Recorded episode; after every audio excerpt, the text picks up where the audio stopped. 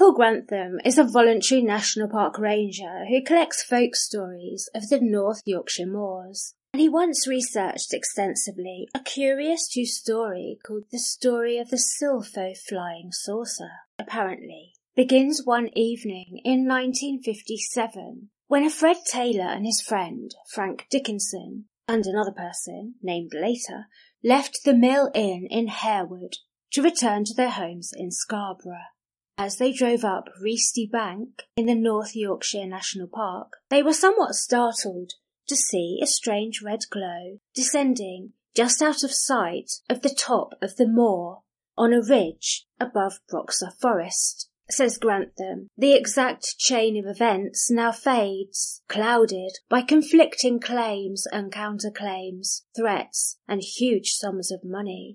Mr. Taylor climbed out of the car and up the hillside, where he discovered a strange object in the heather.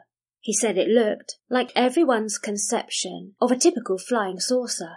He claimed the object weighed three or four stones. Well, he couldn't carry it himself, so he returned to the car for help. His friend drove the car up to the top of the bank, and they all walked over to the object. As they walked across the moor, Grantham says they were somewhat surprised to see a man and a woman approaching and passing them without comment, although actually some versions later claim a conversation took place. Well, Grantham says, strangely, despite the men's search, they were now unable to find the object that had descended from the sky. It was winter, and not being dressed to be out on the moors in such cold weather, eventually the men left, intending to return with warmer coats, Wellingtons, and torches. When they returned, a short while later, despite being better armed for a thorough search, they still could not locate the mysterious object. Finally, they gave up and went home. They couldn't forget the incident, however, and so they sought out the help of local man Anthony Parker, a solicitor who was also rumoured to have a very keen interest in ufology and the paranormal. On talking with him, he suggested that they place an advert in the local newspaper offering a reward for anyone with information about that night to come forward.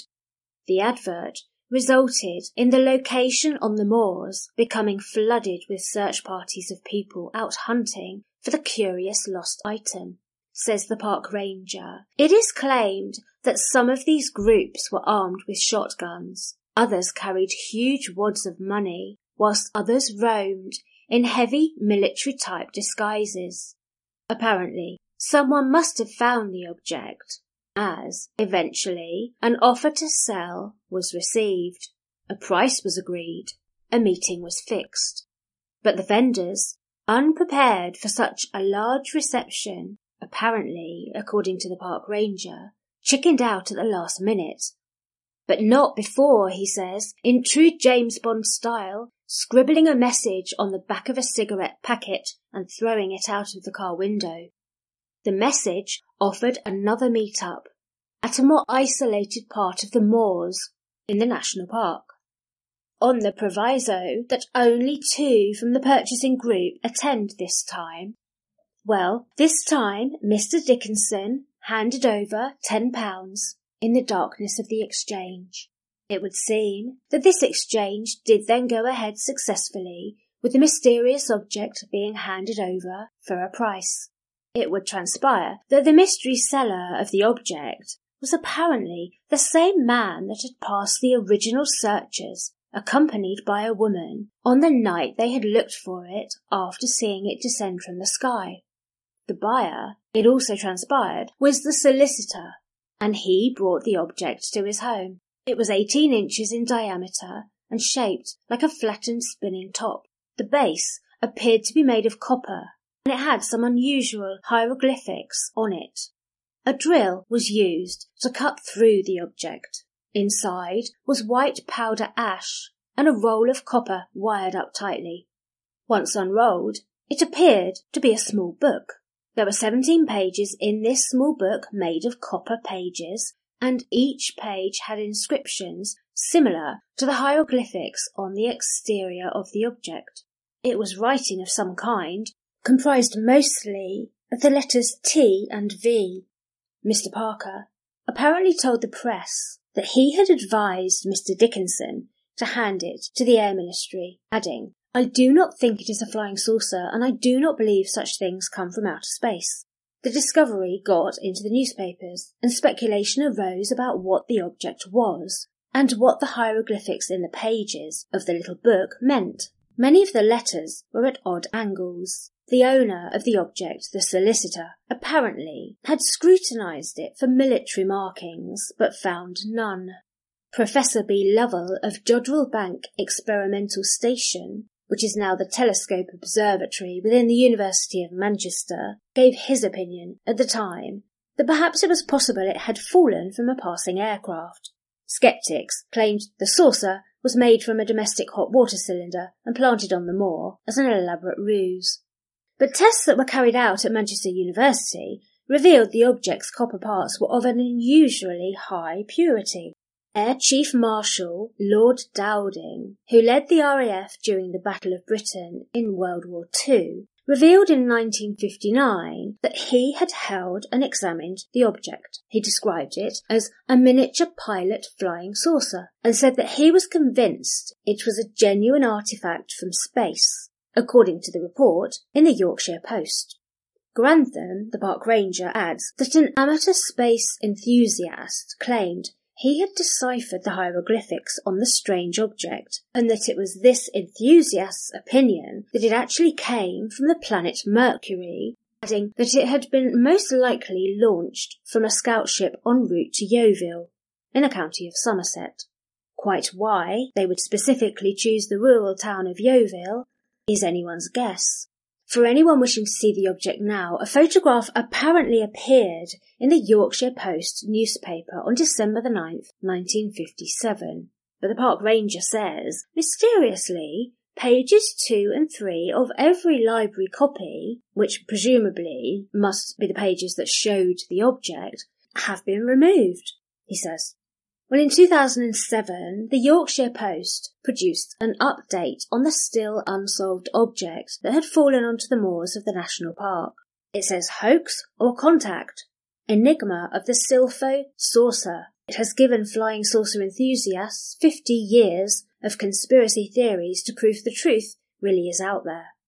50 years since a mysterious machine was found smouldering in bushes on remote moorland. The village of Silpho, tucked away deep in the North York moors, has become an unlikely focal point for an army of UFO hunters and paranormal investigators, searching for definitive evidence about alien life.